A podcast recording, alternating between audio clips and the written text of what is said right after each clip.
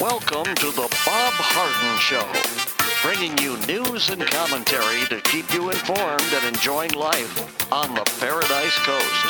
And now, here's your host, Bob Harden. Good morning. Thanks so much for joining us here on the show. It's brought to you in part by the good folks at Johnson's Air Conditioning.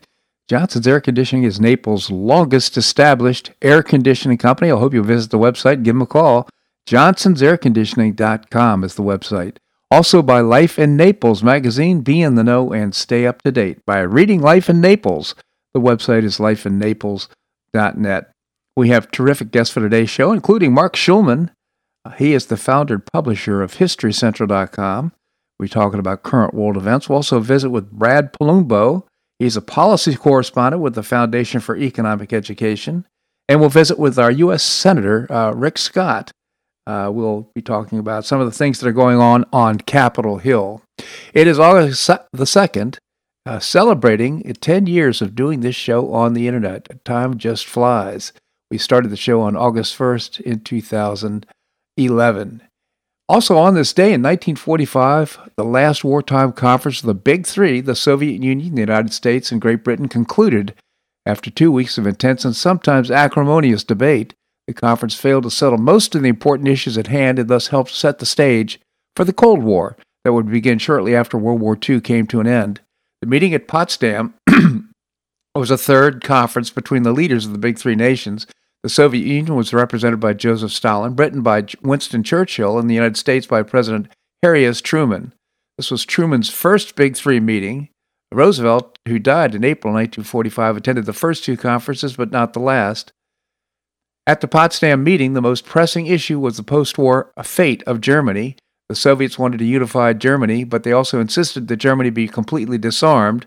Truman, along with a growing number of U.S. officials, had deep suspicions about the Soviet intentions in Europe. The massive Soviet army already occupied much of Eastern Europe. A strong Germany might be the only obstacle in the way of Soviet domination of all of Europe. In the end, the Big Three agreed to divide Germany into three zones of occupation, one for each nation and to defer discussions of German reunification until a later date. The other notable issue that Potsdam was that uh, was virtually unspoken. Just as he had arrived before the conference, Truman was informed that the United States had successfully tested the first atomic bomb. Hoping to use the weapon as leverage with the Soviets in post World War, Truman casually mentioned to Stalin that America was now in possession of a weapon of monstrously destructive force. The president was disappointed when the Soviet leader merely responded that he hoped that the United States would use it to bring the war with Japan to a speedy end. The Potsdam Conference ended on a sober note. By the time it was over, Truman had become even more convinced that he had to adopt a tough policy towards the Soviets. Stalin had come to believe more strongly than the United States and Great Britain were conspiring against the Soviet Union. As for Churchill, he was not present for the closing ceremonies. His party lost in the election in England and he was replaced midway through the conference by the new Prime Minister, Clement Attlee. Potsdam was the last post war conference of the Big Three. On this day, 1945. Well, if the United States votes this week on the bipartisan so-called infrastructure bill, it will be the will it be humanly impossible for any United States senator to read that before voting on it. The text of the draft of the bill, obtained exclusively by Breitbart News, from the U.S. Senate sources not authorized to leak it shows the plan is 2,701 pages long. The text shows the plan is far more sprawling and expansive than GOP senators who backed the advancing it without text even existing led their constituents to believe. Sources uh, familiar with the drafting of the bill told Breitbart News it was being written in secret for months outside the normal legislative process, which is supposed to happen in the relevant committees of jurisdiction. so this this is how we make sausage, right? Bipartisan infrastructure bill contains many provisions that would be aimed to revitalize America's roads, bridges, and highways, as well as climate change carve outs, including funding for zero emission vehicles. For example, the bill contains a large carve out for Alaska Highway that would likely benefit Senator Lisa Murkowski. Well, there's so much more pork in it as well. I think every uh, Republican that participated in the process of the bipartisan bill probably had some sort of a road or built something built in their state. There's all kinds of things in there about energy, about uh, carbon taxes, Uh, we're not going to go through all this right now because uh, ultimately we'll be talking about the bill when it passes. Hopefully, uh, the when the uh, Republican senators find out what's in here, they'll uh, they'll become obstreperous and make the process difficult. Well, the Delta variant driven summer COVID 19 surge in the United States has so far proved much, much less deadly than previous waves, thanks in large part to vaccinations. The number of cases approaching the levels seen in previous surges, the seven day average of daily cases has risen as high as 66,000, close to the peak of 68,000 seen during the summer surge of 2020. Yet hospitalizations have been much lower. Daily hospitalizations have hit 31,148 at the highest, far below the 58,000, for instance, in the spring of 2020. Likely, daily deaths have uh, so far reached the high of 296, only about a tenth of the peak during the winter. So the virus is, seems to be more contagious, but perhaps much less virulent.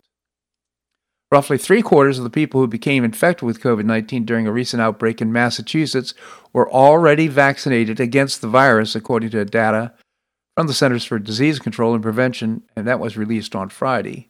The CDC Morbidity and Mortality Weekly Report shows that 74% that's 74% of 469 infected in the outbreak, which were likely to be to the popular tourist location Provincetown in Cape Cod, were fully vaccinated before they became ill, and of those who were vaccinated and contracted COVID 19, 274 displayed symptoms, with four requiring hospitalization.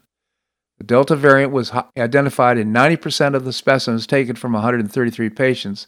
The report also states that the data is insufficient for any conclusions to be made about COVID 19 vaccines or their effectiveness against the Delta variant. I was told there's not a test to test for uh, uh, the Delta variant. I've also heard it's conflicting information for sure, but maybe there's a test after the test to do that. I'm not sure. But in any event, uh, it just makes me wonder what's going on. This finding is concerning and will be a pivotal discovery leading the CDC's updated mask recommendation. CDC Director Rochelle Walensky said in a statement the masking recommendation was updated to ensure the vaccinated public would not unknowingly transmit the virus to others, including their unvaccinated or immunocompromised loved ones. Uh, another doctor, assistant professor of medicine at Boston University of Medicine, told the Globe, uh, Boston Globe on Friday that with other variants, we had evidence that the vaccination vaccination could prevent transmission. Therefore, it is possible that findings in the Provincetown cluster might be explained by the presence of a more contagious variant that can be transmitted by vaccinated individuals who are spending a considerable time indoors. Think about that statement. Why would you be spending a considerable amount of time indoors in the beginning of August or the end of July? In Provincetown, Massachusetts. In any event, uh, this uh, 74% of people that got the uh, got COVID had already been vaccinated. Interesting. By the way, the PCR test, long hailed as the gold standard in detecting SARS CoV 2 cases, will be dropped by the United States Centers for Disease Control and Prevention at the beginning of next year. Now, while we're waiting to the end of next year, beginning of next year, I have no idea. But uh, apparently, this chain reaction tests have been a mainstay of the U.S. and global response to COVID 19 since early in 2020. But health officials have warned the diagnostic tool poses a risk of fa- false positive results. The test works by amplifying a biological sample through successive cycles until a virus, if it's present in the assay, can be detected by the testing machine, the CDC announced this month that it would be withdrawing its request for the Food and Drug Administration for the emergency use or authorization of the test. The agency urged laboratories to begin their transition to another FDA authorized COVID 19 test. Makes me wonder, of course, uh, Bill Gates and uh, uh, Bill Gates just purchased uh, a a company that makes COVID 19 tests, along with George Soros. You know, start to connect the dots. Kind of interesting. So, in any event, uh, this test is being withdrawn. Don't know why they're waiting until the beginning of the year to do it if they know the test doesn't work now. Maybe it's because they have a huge supply on hand. And an estimated 1.95 million U.S. renter households owed over $15.3 billion in back rent when the federal eviction moratorium expired. That happened this last Saturday, according to a new report. The number of renter households in debt is expected to reach 2 million by December, the Federal Reserve Bank of Philadelphia said in the report. Those households by then will be collectively owing $1.8, $18.6 billion with an average debt of $9,300. That's a lot of tamales. The state with the largest estimated number of households behind in the rent in August is California, followed by Texas. Florida is third, and then New York. California is the estimated is also estimated to owe the largest amount of rent, $3.54 billion, which is greater than the combined rent of the next two states, Florida and uh, New York. Uh, not good news. And uh, they should have never got involved in this moratorium. Each landlord could work it out uh, with their renters. And uh, now the federal government, in its wisdom, has created a huge problem, which could probably lead to a lot of evictions, which would be so sad. This segment of the show brought to you by the good folks at Johnson's Air Conditioning, Naples' longest established air conditioning company. I hope you'll visit johnsonsairconditioning.com. Also by Life in Naples magazine. Be in the know and stay up to date by reading Life in Naples. The website is lifeinnaples.net. Coming up, we're going to be visiting with Marc Schulman, the founder and publisher of HistoryCentral.com. That and more right here on The Bob Harden Show on the Bob Harden Broadcasting Network.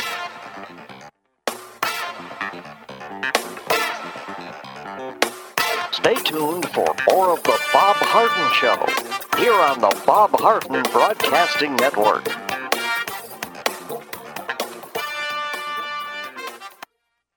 I'm Bob Harden, the host of The Bob Harden Show. One of my favorites for breakfast or lunch is Lulabee's Diner, providing great service, fabulous food, and a rockin' good time. Lulabee's Diner is a throwback to the 60s, complete with great music and a fabulous 60s decor. What I like best is a blend of great food, great value, and terrific service. Most of the friendly waitstaff has been part of Lulabee's for years. I enjoy the great choices for breakfast and lunch, and you'll find the menu has everything and anything to satisfy your taste. Lulabee's offers catering, party platters, lunch boxes, and more. Lulabee's Diner will quickly become one of your favorites for breakfast or lunch. No reservations are needed. Check out the website at lulabees.com and stop by Lulabee's Diner, open from 8 a.m. until 2 p.m. seven days a week. Lulabee's Diner in the Green Tree Shopping Center at the corner of Immokalee and Airport Pulling Roads. Stop by Lulabee's Diner for fabulous food and for a forever cool rockin' good time.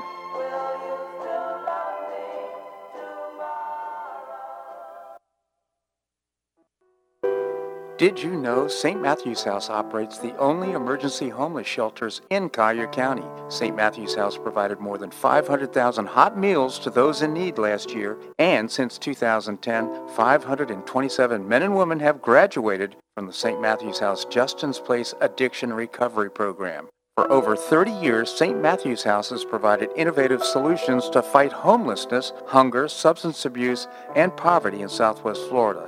And you can help St. Matthew's House in this life-transforming work by patronizing the St. Matthew's House thrift stores, Cafe M25, car wash and detailing center, and award-winning catering operations. For more information, visit stmatthewshouse.org. That's stmatthewshouse.org. St. Matthew's House is a 501c3 not-for-profit organization and does not solicit government funding. I hope I don't get trying to Welcome back to the Bob Harden Show. And now here's your host, Bob Harden. Thanks so much for joining us here on the show. It's brought to you in part by Gulf Shore Playhouse, bringing you professional New York style theater at its very best. Visit the website gulfshoreplayhouse.org. Coming up, we're going to be visiting with uh, Senator Rick Scott, our U.S. Senator. Right now, we have with us Marc Schulman. Marc is the founder and publisher of HistoryCentral.com a website, a multimedia website good for kids of all ages, and it includes you and me, uh, HistoryCentral.com. Marc, thank you so much for joining us here on the show. Hello, Marc. Hi, how are you? Oh, good, Mark. Fine, thank you. How are you doing? So, for the last okay. for the last uh, month or two, we've been year maybe we've been talking, starting our segment, uh, talking about global events with COVID nineteen. What are your thoughts at this point? Well, at this point, that we you know things are very different in different countries at the moment. The Delta variant um, is coming back in a lot of countries that thought they had beaten it. Uh, one of them where I am now, Israel thought it had completely beaten COVID, and now it's back with a couple thousand cases a day. And what Israel seems to have learned was that the people who were given the shots the earliest, after six months, it seems the effectiveness seems to uh, decrease to some some or a greater extent, and no one knows for sure. So Israel began giving out uh, boosters to anyone who is 60 years and older, and who had received the shot, the second shot, more than five months ago. Uh, Britain announced that they're going to follow suit. It, it looks like in the next couple of weeks. Uh, so there's clearly the issue that uh, after a certain amount of time, the vaccines are less effective. And then, of course, so much of the world has gotten no vaccine. In those places, the Delta variant seems to be many times as transmittable and also seems to be more lethal. And so that's you know really really a problem in so much of the world that hasn't been vaccinated and parts of the world that really weren't being hit by COVID until now are suddenly finding themselves in trouble, like places like Vietnam and Cambodia and Thailand. Um, and it's not quite clear what's going on in China right now, actually, as well. Hmm. And of course, we've seen what's going on in Tokyo with the, surrounding the Olympics, with so many of the Japanese opposing the fact that it's even taking place.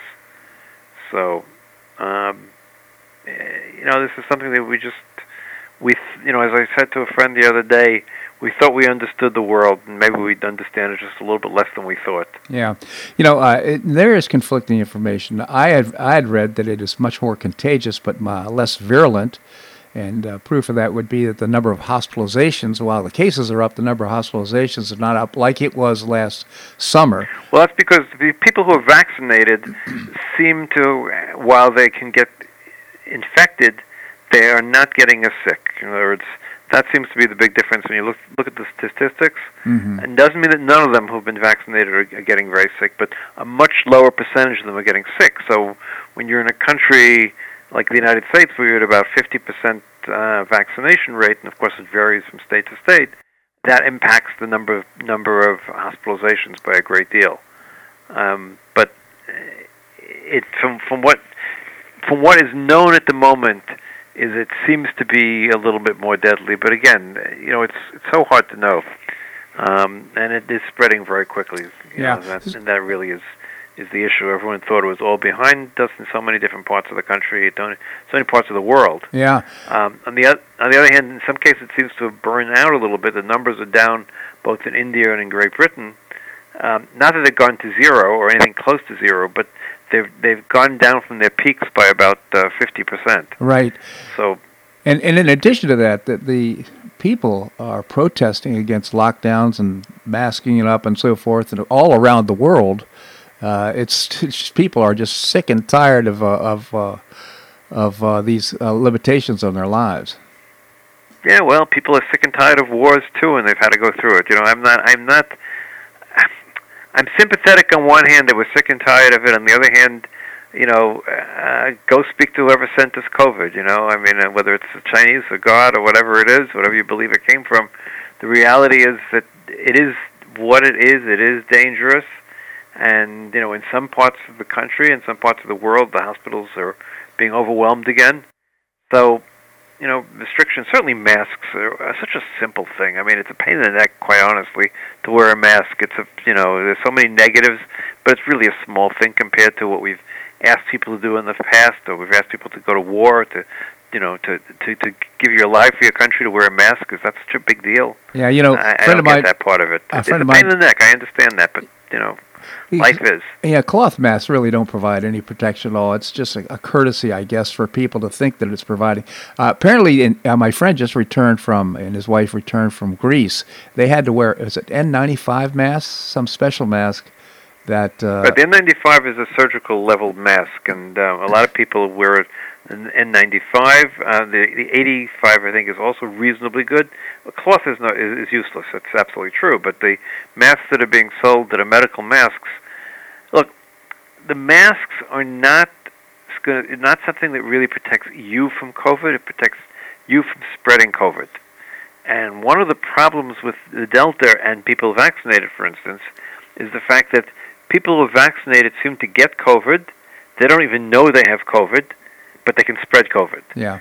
And then if they give it, if they spread it to someone who's not vaccinated, then they can get very, very sick. Well, we we So- do know we uh, to your point uh, earlier. You said that the the cases started to go down in India, so maybe this thing will spike and leave us soon. Well, we can only hope so. We can hope so, or we can hope, or certainly pray that that we don't get the the G variant or the E variant or some other terrible thing. So, Yeah, yeah. Interesting. you know, it's we, we thought we had things under control and things are a little bit better, but but they're not under control, unfortunately. I'm I'm not even talking about the United States, I'm about the whole world at this point. Right. So let's move to other world news, and uh, uh, Iran is up to its mischief again. Very much so. So they used a um, remote, uh, an RP, a remote piloted plane to attack a ship. The, the ownership was partially Israeli. It was under I forgot which country's flag. Um, it was the captain of the ship was a Romanian. The security officer was British. And what differed this time is they shot at the bridge and they killed the captain and, and the British security officer. Now, the level of violation of international this the ship was in international waters. Um, you know, this is a, such a clear violation of all that international law and international naval law. Um, and so, both the United States and Great Britain and Israel have um, said they all have proof that it was the Iranians. The Iranians are sort of claiming, on one hand, they didn't do it. On the other hand, it's a retaliation for some Israeli attack in Syria. hmm Um, so the United States has made it clear that um, they that there will be some sort of response. It's not quite clear who's going to be responding, whether it's the United States, Great Britain, Israel, or whoever it may be. Um, but clearly, um, the Iranian action violates all norms of international uh, international law, and um, you know one of the things the United States has been since World War II, it has been the the power that has ensured the fact that the naval lanes of the world have remained open Yep. and free. And I don't think we're ready to give up that role because no one else can, you know, no one else in the world has a navy that can possibly do that. Right. And it's an important role for sure, uh, even though we still have pirates around Africa and different places. But uh, for the most part, uh, travel and, and uh, trade is uh, enhanced by free and open uh, seas. So uh, I found it interesting that the leader of Iran, or the former leader of Iran, just uh, said that, you know, hey, we, we sometimes don't always tell the truth. Yep, that was an interesting comment for him to make on his way out the door. Um, and that's very much the case, obviously. Um, you know, the question, one of the other big issues right now is it's while it's not a sure thing, it's looking more and more likely we're not going to be able to get the Iranians to rejoin the the nuclear agreement, whether you like it or not. Um, the um, the reality is. Um, the, you know, the world is in a much worse place right now because Iran is, is is closer to a nuclear bomb than they ever have been before, and it's not clear what anyone's going to do about that. Also, Yeah, you know, I know the Iranians were working with North Koreans also in the development of some of these things. Is is that still going on?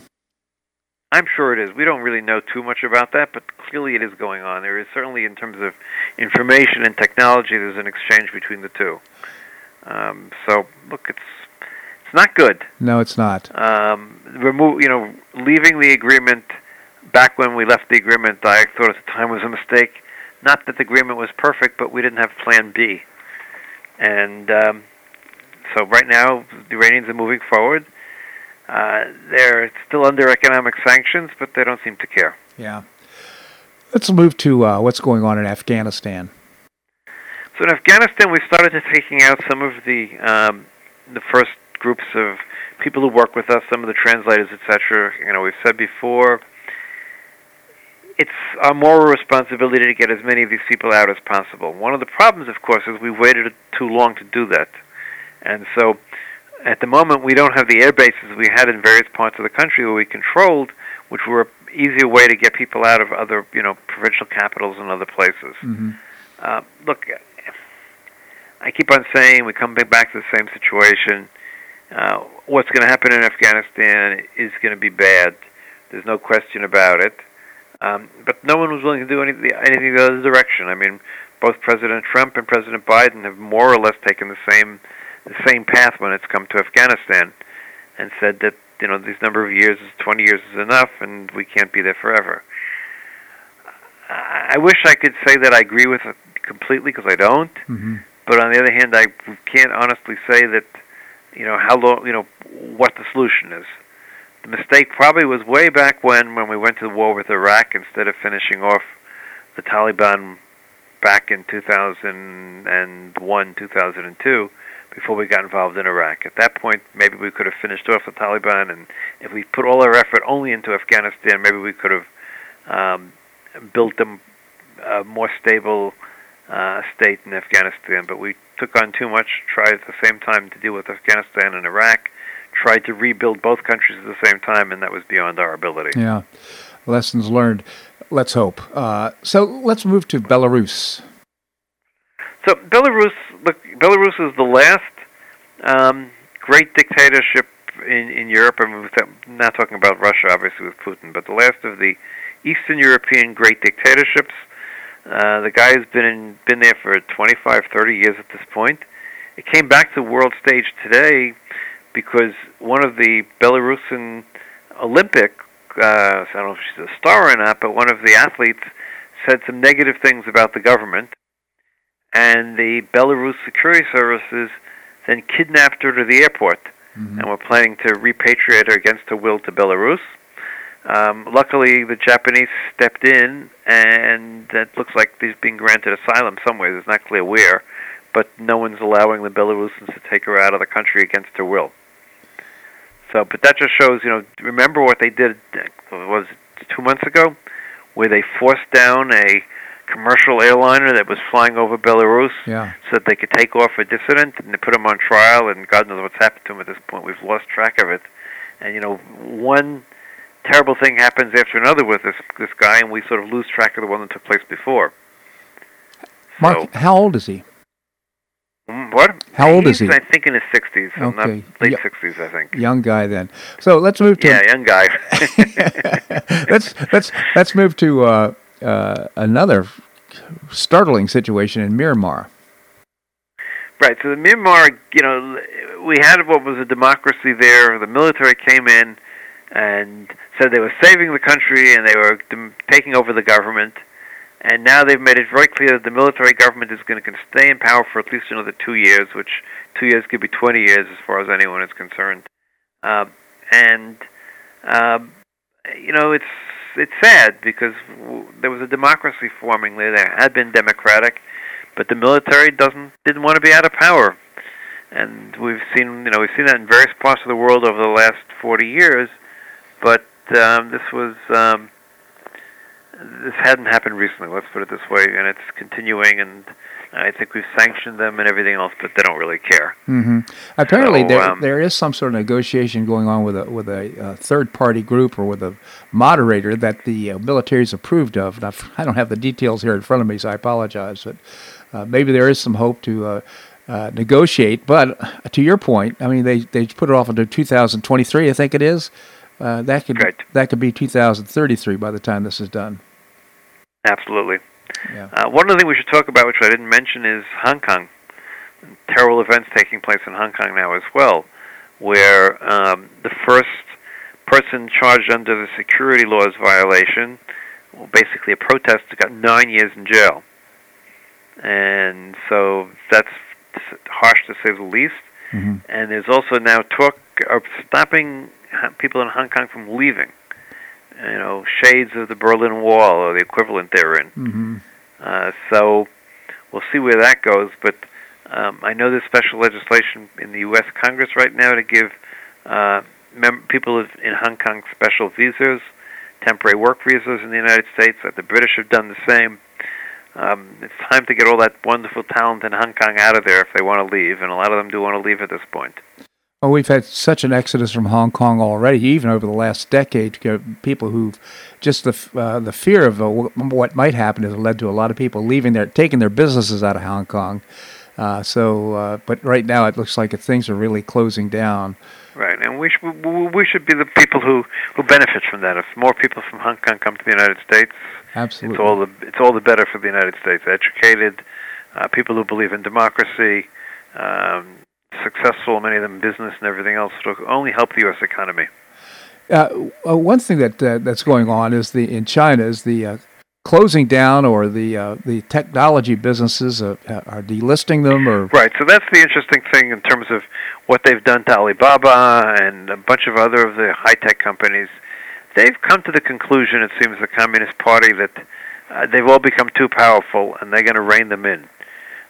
but you know that's a question of you know what are they doing to their own future um, because it's those companies that were going to provide um, the Chinese with quote unquote global dominance in certain areas. Without them and without the entrepreneurial spirit that was driving them, um, you know, China may not be as successful. I mean, someone said to me the other day, and he says going out on a limb here, and people won't agree with him, but China's over at this point.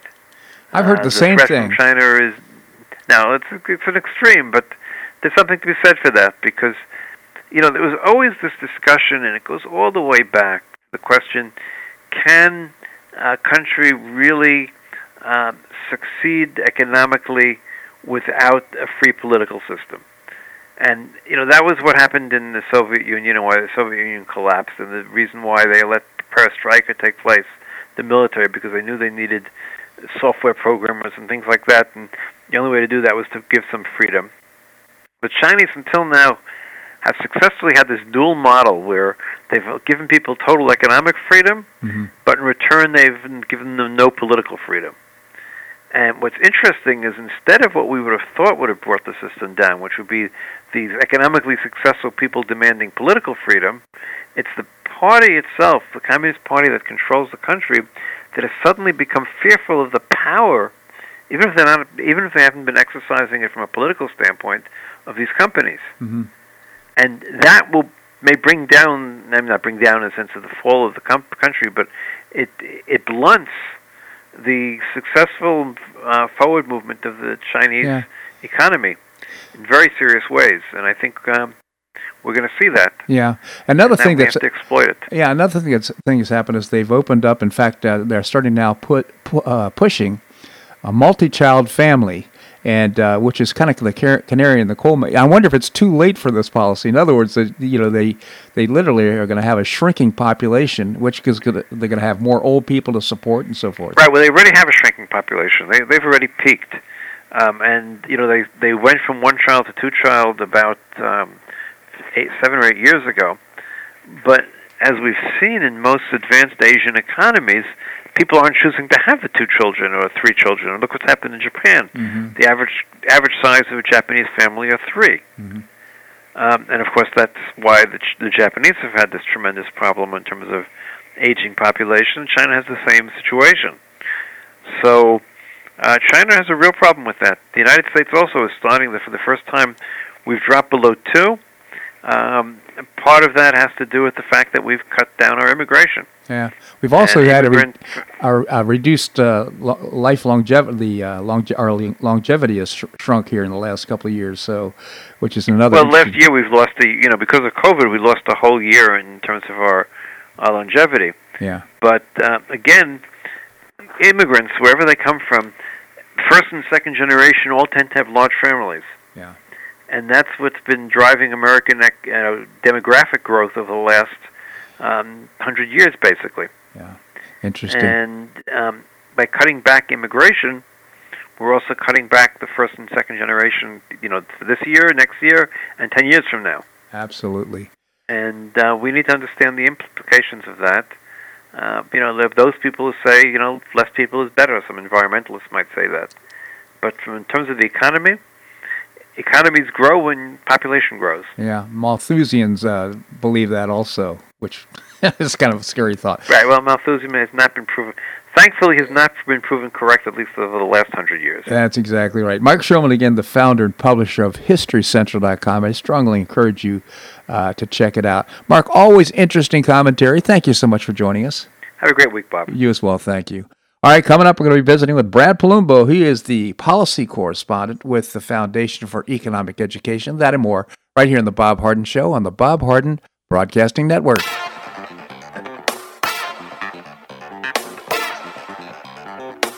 Stay tuned for more of The Bob Harden Show here on the Bob Harden Broadcasting Network.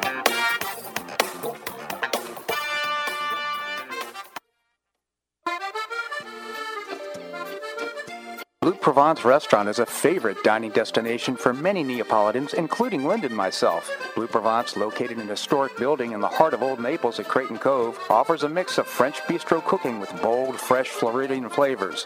Experience award-winning cuisine at Blue Provence and enjoy one of Florida's most extensive, eclectic, and fun wine cellars. Dining your choice of the popular Eat-In Bar, the intimate Courtyard Garden, or the beautiful Provencal Caribbean Dining Room.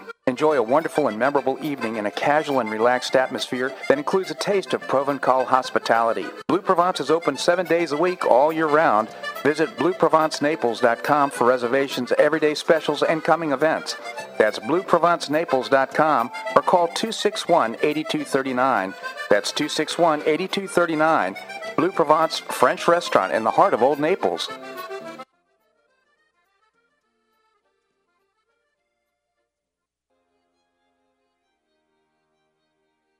Gulf Shore Playhouse is passionately committed to enriching our cultural landscape by producing professional theater to the highest artistic standards and providing unique educational opportunities to folks in a spirit of service, adventure, and excitement.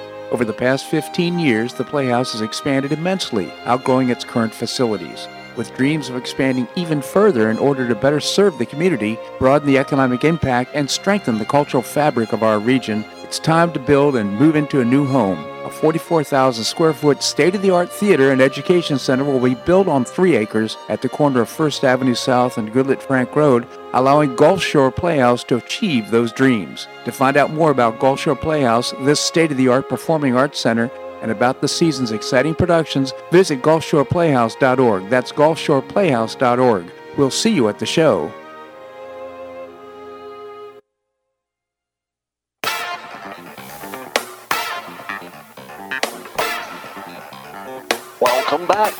Bob Harden Show. And now here's your host, Bob Harden. Thanks so much for joining us here on the show. It's brought to you in part by Choice Social. It's a new, refreshing social networking platform. You can download the app by visiting choicesocial.us. Coming up, we're going to visit with uh, our United States Senator Rick Scott. Right now, we have with us Brad Polumbo. He is the policy correspondent for the Foundation for Economic Education. Brad, thank you so much for joining us. Hey, good morning. Good morning, Brad. Tell us about the Foundation for Economic Education. It is the oldest free market think tank in the world, uh, or at least definitely in the United States. Uh, and we focus on explaining to people how capitalism and free markets are better than socialism and big government. Absolutely. And just reminding me, uh, you wrote a column about. Uh, oh, by the way, the website is fee.org, F E E dot org uh, reminding me of the uh, policy that we had in place to uh, put a uh, hiatus on evictions, people uh, during during COVID, and it looks like the the chickens are going to come home to roost. Yeah, this was one of the worst policies of the entire pandemic. The federal government, actually, just the CDC, the director of the CDC, who is not elected, he's just some bureaucrat he unilaterally passed a rule citing some random federal law that did not actually authorize this that basically seized every rental property in America because it said you couldn't evict tenants if they stopped paying. So, of course, lots of people stopped paying, and so you essentially have thousands of thousands of people's property occupied and seized by the government without compensation and the whole thing is is really an unconstitutional power grab, and it it, it just it finally expired uh, on Saturday. Yeah, or actually, yeah, maybe Sunday because August first. But now they're trying to expand it again. You know, Brad, uh, to me, it seems to me uh, people can make up their own minds about their own property. You don't want to lose a tenant. Just, hey, maybe we can work this out. Let's figure out something, you know, without getting the government involved and having a one size fits all to, to solve a problem or deal with a problem. Now they just kick the can down the road. And as I understand it, the average amount of back, pay, back rent is about $9,300 per tenant yeah, they created a disaster. This is, doesn't even make sense from the perspective of the government because I do have sympathy for people who lost their jobs because of lockdowns and couldn't pay their rent. Sure. Of course I do. But this is like if instead of giving people money for food stamps, we said you can just go into the grocery store, fill up a cart, and just leave. It's it's a chaotic way to approach policy. So if we were going to do anything, it should have been targeted support where you're paying the rent of certain select people who truly were hurt by lockdowns. Yeah. Even that would be disputable, but it would make a lot more sense than this. What this has done is actually, and I've interviewed some landlords and renters for my reporting on this issue, you actually have some landlords who are leaving their rental properties empty vacant because if they rent it out, mm-hmm. th- there's no guarantee they can get money. Yeah. And they'll just have somebody occupying it and they'll have to pay the utilities and they'll have to do upkeep on it and they'll be bound by all sorts of laws.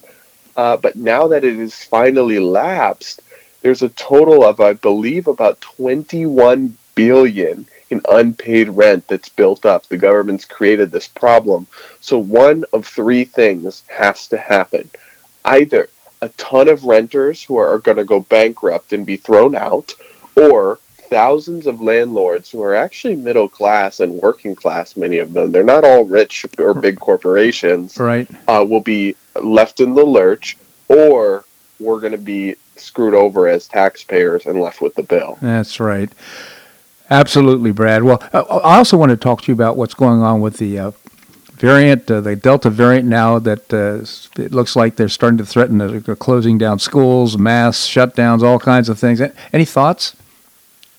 Yeah, the Delta Delta variant of COVID nineteen uh, is prompting a lot of places. I live just outside of Washington D.C. in the suburbs in Virginia, and in Washington D.C. they've now reinstituted a full mask mandate indoors uh, over this even though more people are dying from homicide in Washington, D.C., because the police don't do their jobs and the city's chaotic, uh, than COVID. So we have this this panic over Delta variant uh, of COVID nineteen, but when you actually look at it, I have in front of me a graph of daily confirmed COVID 19 deaths per million people. Mm-hmm. We are at the bottom of a long downward trend we haven't had this few deaths since just about the start of the pandemic, March 1st or to April of 2020. Hmm. Um, so all this panic is because, yes, you do have lots of more COVID cases popping up. However, people who are truly at danger from COVID, like elderly folks, for example, most of them have been vaccinated. So they're not actually among these cases. These cases are mostly young people or people who don't have the vaccine, and they're not actually resulting in, in very many deaths. So they're trying to shut down parts of society again and restrict our freedoms over a crisis that isn't really a crisis at all. You know, it's kind of interesting, Brad, that this is happening just before school is supposed to be opening, and it, it, needless to say, the mainstream media is all in in terms of fanning the uh, flames of fear. Uh, so we have a pandemic of fear as much as we have a, any any sort of a virus pandemic. Yeah, I completely agree. And fear is one of the biggest tools that, that they use to try to control us and to try to get us to sacrifice our freedoms in my opinion, there's no longer any case for any sort of pandemic restriction at all because anybody out there has the choice to get vaccinated if they would like to. I chose to do so. I believe that it's safe and effective. I think it should be everybody's choice. But if everyone has the choice to go get the vaccine, there's no externality here, right? If mm-hmm. people choose not to, that's their right, that's their choice but we shouldn't be shutting down society anymore for any of this at all because it's now just a, a, matter of personal decision and choice and risk. And, and managing that risk, if you've got a suppressed uh, immune system, mean, obviously your behavior is going to be different than if you're young and uh, strong and so forth. You you know you don't necessarily have to respect the risks involved with COVID so as much anyhow. So. I agree with you 100%, Brad. It's kind of like pricing theory. Just let the free market work and people make good decisions for themselves. Yeah, completely. Um, and here's the problem with, with these government mandates, right? Is that you have bureaucrats trying to make one size fits all rules for different people, but different rules don't make sense for different people because different people have different levels of risk, different situations. Right. If you are a 70 year old person with a immunosuppressed uh, condition, you should be taking very different measures and making very different different decisions than a 24 year old in good health, such as myself. Yeah. So that's why we need to decentralize this. It's there's no role for the government in this anymore give people, we've given people the resources, and we need to trust them to make their own decisions and evaluations. So well said, Brad Polumbo. Again, policy correspondent with the Foundation for Economic Education. By the way, if there's a young person in your life, high school or college age, have them check out the website and, and get involved. It's really a great organization. Fee.org, F-E-E.org. Brad, always appreciate your commentary. Thank you so much for joining us. Thanks for having me. My pleasure indeed. All right, coming up, we're going to be visiting with uh, our own United States Senator, Rick Scott. We're going to do that and more right here in the Bob Harden Show on the Bob Harden Broadcasting Network.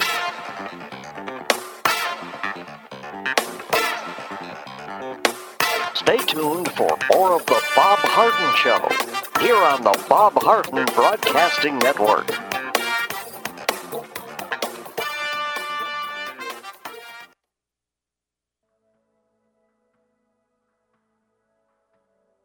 You suffer from joint pain in your Which Bob?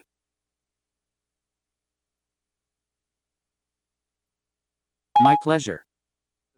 He successfully treated my symptoms and pain for several months. Finally, having exhausted all alternatives for pain management, Dr. Markovich and I agreed that surgery was my best alternative. Dr. Markovich replaced both of my knees in 2006, and I now have full range of motion in both knees, and I have no pain. I now play golf and exercise free of debilitating pain in my knees. Don't suffer needlessly with joint pain. Call orthopedic surgeon Dr. George Markovich with the Institute for Orthopedic Surgery and Sports Medicine at 482 5399. That's 482 5399. He did a great job for me and he'll help you too.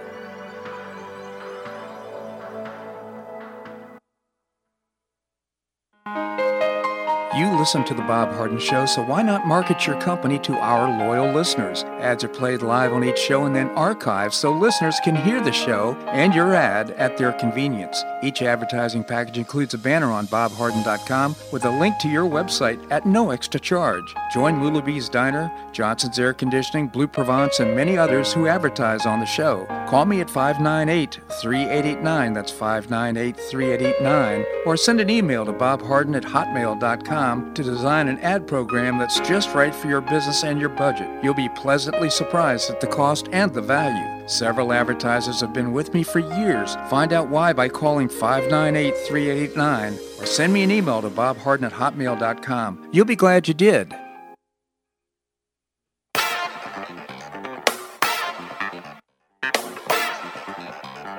Welcome back to the Bob Harden Show.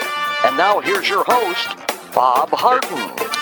Thanks so much for joining us here on the show. Just reminding you, it's our 10th anniversary of doing the Bob Harden Show on the internet, and it's been quite a ride. Just enjoyed it so much and appreciate your uh, patronizing the show. Uh, the show is brought to you in part by the Foundation for Government Accountability, creating policies and programs to get able bodied folks off of welfare and back to work. It's a moral imperative, and I proudly serve on the board. Uh, let me see if this is uh, Senator Scott. We had a little trouble well, that was kind of exciting. Uh, the uh, senator, we had trouble getting, he was connecting somehow, just went to uh, disconnect. So, in any event, uh, we'll arrange for the Senator Scott to come on another time because we have a lot to talk about anyhow. So, anyhow, we're, we're on the show for uh, 10 years now, and just really appreciate your patronage of the Bob Harden Show. Want to remind you that, or maybe you don't know, that uh, there's a press conference tomorrow uh, the education of our children is critical to our future success as a nation. A critical race theory doesn't teach future generations that they can aspire to achieve the American dream. Rather, this radical ideology sp- suppresses our nation's history and further perpetuates the false narrative that America is a systemically racist country. That, according to Representative uh, Byron Donalds, enforcing this discriminatory ideology upon impressionable children will only cause further division and hatred. As concerned parents and children, we must unite against state sanctioned racism in our public schools. There's also a statement by Representative uh, Rommel, State Representative Rommel. As our children uh, prepare to go back to school, it's time to stop the divide. Schools need to get back to teaching English, math, history, and civics, not critical race theory. And then our Collier County Commissioner uh, McDaniel, uh, Bill McDaniel, said it's incumbent upon us parents that our education system does not perpetuate racism. We should all work together to remain abreast of all these trends. So this is going to be tomorrow at 10 a.m. It's going to be at the Collier County Public Schools at 7557 7557 Osceola Trail. That's in Naples at 34109. And again, it's going to be Congressman Byron Donalds, State Representative Bob Rommel, as well as Bill McDaniels, Collier County Commissioner, will be there as well. So I hope you make it a point to attend, and uh, it's going to be very informative. Well, the National Police Association lobbying group has said that the House hearing in the in the uh, January 6th Capitol incident is politically motivated, urging Congress instead to investigate left-wing riots that left numerous officers injured last year. That sounds like a better idea, doesn't it? Association spokesperson Betsy Brantner Smith said in an interview that Congress should hear testimonials from thousands of officers who were injured during the demonstrations, riots, arson, and other violence last year following the death of George Floyd. During the first hearing for the House Select Committee on January the 6th, the breach, four police officers offered testimony saying that individuals who entered the Capitol made specific threats against them. People need to see that the police officers go through horrible things, and January 6th was a horrible thing for some of those officers. Uh, but quite frankly, I find the whole January 6th Commission, frankly, a dog and pony show. It doesn't tell the whole story. Uh, this, according to uh, Smith from Fox News. Later, Smith questioned why the federal government hasn't uh, provided more information about the shooting death of Ashli Babbitt, one of several Trump supporters who died during the incident or was actually murdered, or raised questions about uh, video footage on Capitol Hill police officers' interactions with demonstrators on January the 6th. Apparently, there's hundreds and hundreds of videos that, that have not been ama- available, likely because they just uh, exonerated or acquit uh, those that are calling, saying this is an insurrection. Myself, like millions of Americans, sat there watching the testimony, thinking, "Wait, where are the police officers who appeared appeared to let some of the protesters in?" She asked. "Where's the police officer who shot Ashli Babbitt? In fact, why aren't we talking about Ashli Babbitt? I mean, there's so much more here," she said. On July the 27th, on the, uh, one of the testifying officers, Daniel Hodges, who works in the Metropolitan Police Department, recounted being told, You will die on your knees. Huh. Hodges said he was kicked in the chest and struck with some, something heavy in the head, in the head as other officers and he clashed with the crowd near the Capitol. But Smith suggests that the injuries those officers suffered likely paled in comparison to the numerous officers who had been injured during riots last year. We have a Las Vegas police officer who is still paralyzed from the Black Lives Matter riots, that she said. We have thousands of police officers around the country who are retiring because of post traumatic distress disorder and because of the riots. The 2020 riots, we can't just say the whole George Floyd thing was bad and that's what cops have to deal with, and then watch these four weeping men talk about their experiences, ignoring thousands and thousands of police officers, ignoring their feelings and their experiences and their injuries, she said. A recent analysis from the Epoch Times in late June showed that the major metropolitan police departments are struggling with hiring new recruits and dealing with their increase in retire- retirements or officers quitting amid rhetoric uh, rhetoric and activism. Violent crimes such as murders, rapes, and robberies have also spiked in most major cities. Last month, the police, uh, Portland Police Bureau's riot squad quit en masse after one of its officers was indicted on an assault charge. The arrest stemmed from violent demonstrations that roiled the Oregon City last year. It's heartbreaking, Smith said. I have some cops who would rather go back to Iraq than continue to work on the street just because of the massive amount of blood and bodies and everybody there they deal with uh, and people they don't see. The office of uh, Representative Bennie Thompson, a Dem- Democrat from Mississippi, head of the select committee, didn't respond to a request for comment by the press. So this is so interesting. I, you know, basically, the recommendation here is why don't we talk about what happened with Black Lives Matter, all those summer riots? Remember seeing the, the photos of this as a peaceful demonstration with buildings burning in the background? That makes no sense. Makes no sense at all. We should be investigating that and not what happened on January the 6th. What happened on January 6th, quite frankly, in my opinion, and I don't have proof of this, but it was orchestrated by Nancy Pelosi. She asked those officers to stand down. She didn't bring in reinforcements. She suggested that, that they open the gates to let the people up. She wanted to orchestrate and stage what would look like an insurrection so that it would splash on President Donald Trump. It's failing. People aren't believing it, just like people aren't believing necessarily that the uh, uh, current president of the United States, Joe Biden, was elected uh, uh legally and uh, honestly. Well, that's a wrap here in today's show. I hope you enjoyed it. Sorry, Rick Scott couldn't join us. We just couldn't get that connection going. He was there. sure, he's frustrated as, as I am as well. So uh, we'll arrange for another visit with uh, Senator Scott at another time. Hope you'll join us tomorrow. We're going to be visiting with Kathleen Passidomo, our state senator. We'll visit with Boo Mortenson, find out what's new with Boo. Seton Motley is the founder and president of Less Government, and Linda Harden will be joining us. She writes Greetings from Paradise. She's also my wife, and uh, we'll look forward to hear her thoughts as well. I hope you make it a great day on the Paradise Coast or wherever you are. Namaste.